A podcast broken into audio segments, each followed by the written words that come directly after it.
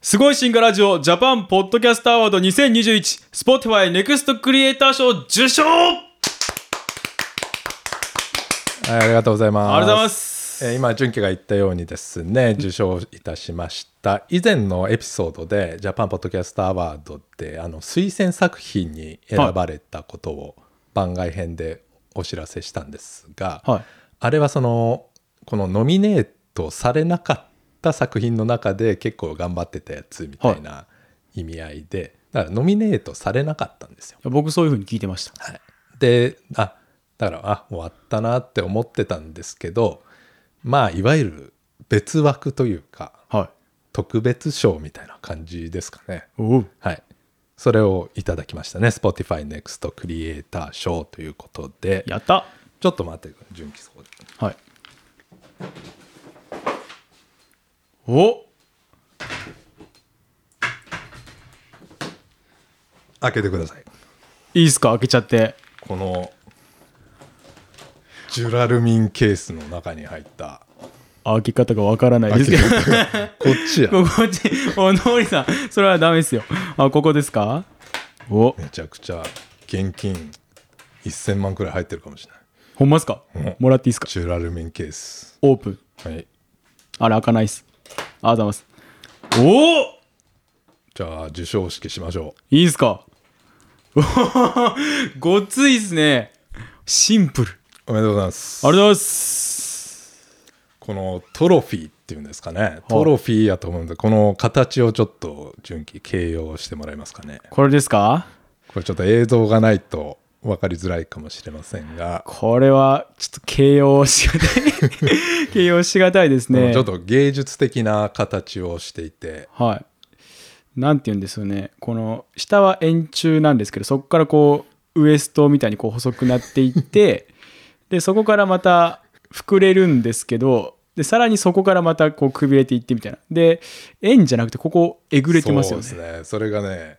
手作りというかねなんて言ってたかなまあどう見ても大量生産するようなものではないかなああこのためにですねはいなるほどいただきましたということで、テカってないですね純喜のあえて渋い はい、純喜の下宿にでも飾っといてくださいえ飾っていいですか それはもうノリさんの研究室にこう飾っとくしかないんじゃ研究室ないはいメルカリに出すとダメです。 受賞したんですけど、これ。 えちゃんとすごいシンクラジオって書いてます、これ。はいえ、なんか YouTube でもらうあの、なんか銀の盾みたいな、あんな感じじゃないですか。えーいねこれ本当に純喜と私でねやってきて純喜がいなければという感じだったんでやーもう本当、はいはいノルさんのおかげさまですよ。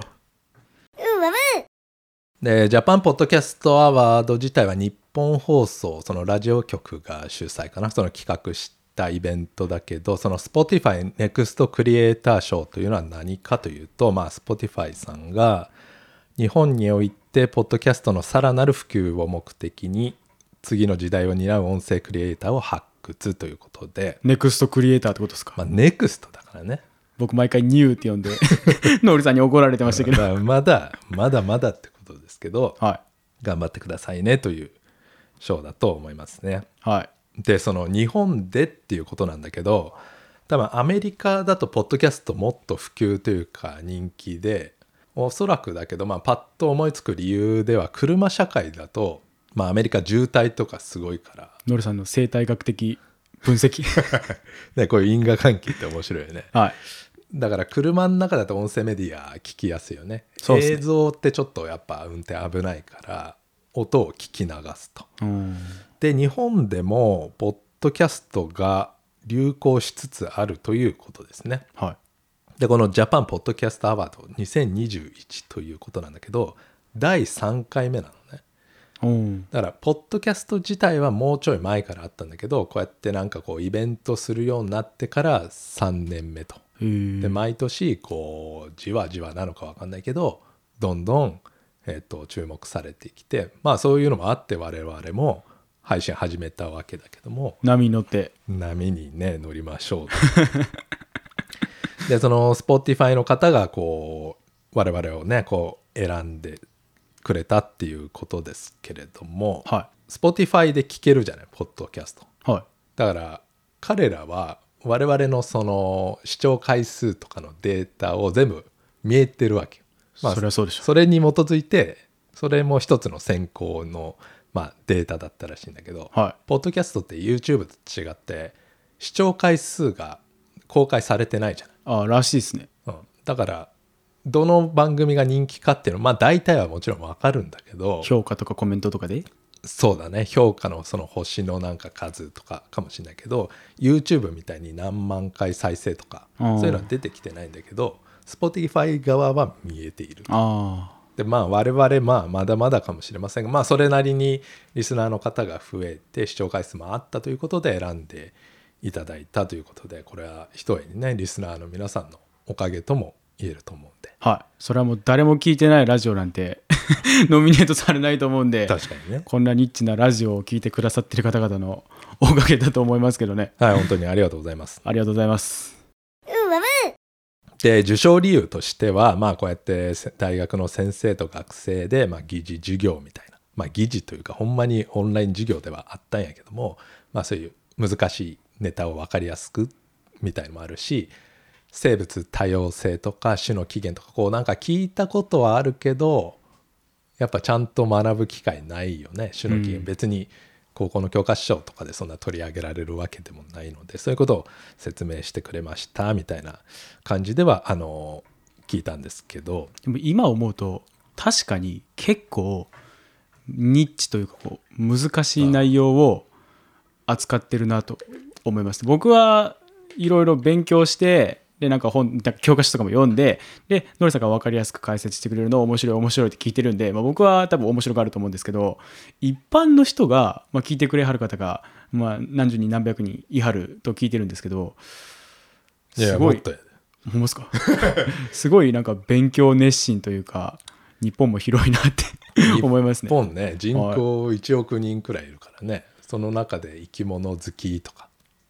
自然が好きとかねもっといるはずなんでまあこういう賞を機会にねもっと広まればいいなと思ってます。はでその昨年のこのアワードの Spotify Next クリエイター賞で「農家の種」というチャンネルでもう僕もまあよく聞いてるんですけどそのいわゆる農系のポッドキャストい。うんうんうん農業系のポッドキャストってすごい人気というか盛り上がっていてえどういうラジオですか今年は今回はトマトが取れましたみたいなそういうって話いうのがいろんな方がいるのよ配信者が全国各地に農家の方って全国に散らばってるやん、はい地方地方にです作ってる作物もそれぞはれ、いだはかいはいはい。らその農家さんごとに例えばなん高知高知県の方まだ知らないけどなんとか県のトマト農家さんもいるし別の県のきゅうり農家さんとかもいるいるしお米作ってる方もいるしそういうのがいろんなチャンネルがあって、はい、でその農家の種さんはそれをこうひとまとめにしているというかオムニバス事業みたいな感じですそのか全体的に そうねオムニバス授業みたいなあのクロップスっていうね番組もあるしその全国の農家さんの配信者ポッドキャスターの方をつないでいてこうポッドキャスト全体を盛り上げているみたいな、うんそういった受賞理由が去年のその農家の種にあったからなるほど。我々もそういうなんかポッドキャストの新しい使い方というか大学の授業で使ってるやんはい。あだからこれが評価されたんやなと思って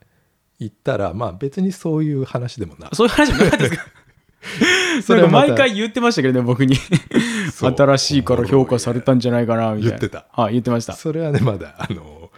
まああの大学の授業あの事情とかね、はいそんなまだわからないですから、うんはい、でもんあんまないと思う俺が知る限りえじゃあ何が評価されたんですか話が面白かったんですかねあそれは嬉しいですねはい。じゃあ頑張っていきましょう。はいでですね、その授賞式というのが先日東京でありまして、私が出席したんですが、はその授賞式の様子が、まあ、生配信もされていたんですが、YouTube で見れるようになっています。い。拝見しましたよ。日本ノリさんがトロフィーを持って喋ってるとこそうろそ。うで、ちょっとそこのリンクをちょっとこの概要欄にでも上げておおおきますそっから始まるっていうので、ちょっと恥ずかしながらですけども、え、でも様になってましたよ。 そうそうであのもちろん僕じゃだけじゃなくて他のね受賞作品の方々もたくさんいてなんか Spotify で最近見たらそのジャパンポッドキャストアワードの受賞作品ノミネート作品がオムニバス事業的に一つのチャンネルっていうのかなはい。それあのまとめられていたんでそれのリンクも送れると思うんで、はえっと、僕らはその種の起源シーズンのなんか自然淘汰の話とかのエピソードがポッてこうあ代表作まあぶ我々が選んだんじゃないと思うけど、まあ、取り上げられていてい。あ他の、えっと、番組もその面白そうなあ。ああ。エピソードがポンポンポンポンあるんで、まあ、それでいろんあのいろんな分野のジャンルのポッドキャストの番組があるんで、なるほどまあぜひ聞いてもらえればなと思ってます。はい。で授賞式行ったんですけどいわゆるポッドキャスト業界ですごい有名な方というか人気のある方とかもいらっしゃっておおあ。の古典ラジオの古典の深井龍之介さんとかああ、いらっしゃったですか。そのうんあの古典ラジオじゃなくて「アスコープ」っていう別の教養番組がなんか受賞されていたんでへえ。それはその深井さんが歴史の話をするんじゃなくて逆に深井さんがインタビュアーでゲストの方いろんな歴史以外のいろんな専門の方をゲストに招いて対談するっていううん。でこれまたインタビューもうまいんだけどなるほど。あ深井さんやと思って挨拶行きましたけどねおお。こんにちは」っつって「いつはいも聞いてます」っつって、ね YouTube 界で言えばヒカキンさんみたいあな、ねあ。ポッドキャスト界でみたいなあと同じ科学系のポッドキャストでのえーでですね同じく Spotify の賞を受賞した佐々木亮の宇宙話ああ、なんかノリさんがたまに喋ってる。佐々木くんもいますあの僕ちょっとオンラインで話したことがあったんですがリアルでお話しするのは初めてだったんですがまあいい意味でギラギラしているというか、おい。ね、若さのパワーというかやっぱすごい見習わないといけないなと思ったんだけどやっぱコミュニケーション力とかあるのよいろんな方とこう写真撮ったりなんかコミュニケーションしてコラボしませんかみたいな感じしてあー勢いあるなと思ってでまあ佐々木君と喋れてよかったですしあと Spotify 賞はですね「漫画076の」はいっていう漫画をやっているポッドキャストお漫画を紹紹介するポッドキャストの庭さんとすごい優しそうなお兄さんでしたけど俺その漫画実はすごい全然読ま ない僕の方がもしかする純と、喜や行ったらね僕、漫画アニメ結構読むんで、めちゃくちゃ盛り上がったかもしれないねはだからなんか昆虫を題材にした漫画とかあったら、はいそういうのを題材にこうちょっとなんか一緒にできたらいいですねみたいな話してたんやけどい。おお。でも俺その漫画076見てまあほぼ唯一くらいなんやけど、は悠々白書だけは分かりましたけい。どでも僕昔、悠々白書が逆に分かんないですね。ちょっとむ昔のなのかな有名どころなんですけどね、ゆいつか読もうと思うんですけど、ちょっとね「鬼滅」とかもまだ知らないですよ呪術廻戦はどう ですか呪術廻戦はあれは呪術廻戦って読むんだな という難しい感じやなとは思ってましたけどいや、映画も面白かったです。僕は見に行きましたよ。とそんな感じなんですけどでもねそういうのきっかけになんかお話できればいいなとは思ってますうっす。あとはねさっき純喜と一緒に聞いてたけどはい。アダルトーク出た。結婚したい乙女たちのアダルトークのお二人がいてはなんか最初控え室に行ったらい。はすっごいきらびやかなお姉様が二人お二人いてい。はすごい華やかなドレス着て、い。うん。まあ、それもあって俺緊張して他の人とも、まあ、有名人やなっていうのもあるしは人見知りとそのコーチにない刺激でい。は俺やっぱずーっと浮ついてた あと前でねちょっと受賞した時もちょっと一言喋ったんですまあ緊張してますい。うん。でポッドキャスターの人やっぱ基本喋り上手やね当たり前かもしれん、ああ、まあ、しゃべ、しゃべりしかないですもんね。うんみんな上手俺一番ちょっともごもごしてる、いやそんなことないですよ。はい、あと同じ科学系ポッドキャストで「コペテンナイト」がノミネート作品に選ばれていてその当日いなかっいらっしゃらなかったんですがあの大学生の女の子2人が宇宙の話している番組ですねで受賞受賞というかそのノミネートされたんでその動画をねえーっと1分くらいかな作ってその送ってきてもらったんだけど我々も受賞動画作ったじゃない作りましであれは Spotify の Twitter で流れたんですけどた。はい。まあ同じような感じでノミネート作品なんでそんな1分くらいの動画があったんですけどなんかすごい上手なのよ上手ですかうん我々ちょっとあれ まあ急な話やったんやけど、うんちょっと緊張する緊張します。やん、うんなんかねちゃんとしてんのなんかアナウンサーみたいおーな素人さんというかインディーズ我々みたいなねこういった一般の個人の配信者なんだけどね上手やなぁとあとは「科学のラジオ」っていうのがまあそれも去年始まって吉田久典さんっていうのはこの本当プロの方でプロっすか日本放送のあのアナウンサーの方がこうおー聞き手役のチャンネルあってまあその吉田さんは別の、えー、とポッドキャストチャンネルが受賞したんでその場にいたんですがだからそのいろんなアナウンサーの方でいろんなチャンネルとかいろんなお仕事されていてすごいノリがいい人なんやけどその日本放送のスタジオで授賞式やってでそこが職場なのよ直前まで上で仕事していてはで結構業界メディアの方ってなんかラフな服装してるやんい。ああ。なんかあのスーツとかじゃないやん。でもノリさんもいつもラフな格好してまちょすっけど、と俺ラフで。だけど授賞式 だから、かっちり決めてましたもね。う着たことのないジャケット着て、はもう靴は当日買ってくらいい。先輩もノリさんの格好見て、うわ、かっちりしてるっの。てあ言ってましの服は見たことないと思う。た。はい。けど吉田さんレベルいくと、マジで私服で授賞あ式。あなんか慣れてるなと思って。なるほど。はい。話、まあ、ずれるっちゃずれるんですけど以前純喜とそのずっと前ももはや1年くらい前になるかもしれませんが科学系ポッドキャストが熱いっていう番外編収録して相互 CM っていうのをな流したの覚えてますああ、覚えてますよ。何十秒かの CM 作って他の科学系ポッドキャストのチャンネルからもその CM もらって、はい。どこの回に何の CM をどれだけ流そうかっつって、なんか作戦会議したら覚えてます。そうそうそ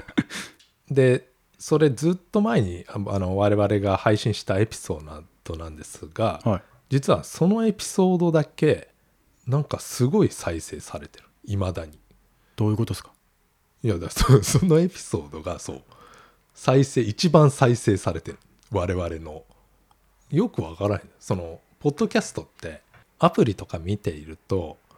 おすすめのチャンネルって出てくるやんはい。例えば我々だったらすごい進化ラジオでもその中の特定のエピソードがおすすめされるってまあたまにあったりするんだけどあんまないと思うんだようね、ん。で我々のその科学系ポッドキャストのそのちょっと特集というか紹介したエピソードだけいまだにすごい再生されているんやけど何経由なのか我々も分かっていないとうんでもなんかこうねあのこういう佐々木君とも喋りましたけど科学系ポッドキャストでこう盛り上がっていければなと願っておりますで、ノリさん、なんかお知らせがあるようで。はいすごい進化ラジオですがはい。今後も配信を続けますあれ あれあの以前配信やめるって言ったんですけどはやっぱやろうかなといい。うやっぱ心に火がついたっすかはい、でもあのこのエピソードが公開されるのがは2022年4月1日ということで、い。はい。まあ、エイプリルフールなんで4月1日です。何が本当なのか分かんなくなっちゃうんですが、 はちょっと続けようと思いますい。。続けるのはガチ。はい、ありますよああ、 はい。であのややめるって言ってやっぱやるっつってやっぱやめるかもしれないですよね。まあそこ ら辺は緩く。ええ、でもですねちょっとあの体制を整えてというか配信の仕方をですね Spotify 独占配信ということで、はい。 Spotify の方からですね、まあ、バックアップしてもらってはい体制も整えてまた仕切り直しということで、あの進めようかなと思ってますえ、今までと何が違うんですかあの我々のですね喋っているこうこんな感じとか取り上げるテーマとかは大きな意味では変わらなくて、はいこのスタイルを続けようかなと思っているんですが Spotify 独占配信が始まったら新しいエピソードは Spotify でのみ配信されますとおうでそれまでのエピソードはに関してはしばらくは他の、えっと、プラットフォームアプリですね Apple Podcast とか Google Podcast とか Amazon Music とかその他あと YouTube も含めてですね使えるんですが、はい。過去のエピソードもそのうち、えー、と Spotify 以外のアプリからは消えてしまうんで見へー見れなくなってしまうんで今のうちにですね Spotify にお引っ越ししてくださいということですおーなるほど。でそのすごい進化ラジオは1年以上です1年ちょっとですねまあ純喜と楽しみながら配信続けてきましたがまあはいやはりやっていると大変な面もいろいろとまあ現実的にはあったんですが、まあ、この度 Spotify Next クリエイター賞受賞をきっかけにですね Spotify の方々がいろんな面で協力していただくことになったので、まあ、その体制で頑張って配信を続けていこうと、まあ、そう思っております。はい。はい、ということで、あの、詳しくはですね、あの、今後のエピソードでもお知らせしていこうかなと思っておりますが、ダーウィンシーズンもまだもうちょっと続きます。へい。ダーウィンでまだ話足りていないところがあるんで、前回のやつ、なんかもう最終回ぐらい内容濃くてすごかったですけどね。富士壺。はい。富士壺の次の時代があるんですね。あるんすか。 あと2回くらいはちょっとやろうかなと思って、まあ、その時にでもちょっと,、えーと今後の配信の仕方について詳しくお知らせできればなと思っております。はい、以上です。ういっす。ありがとうございました。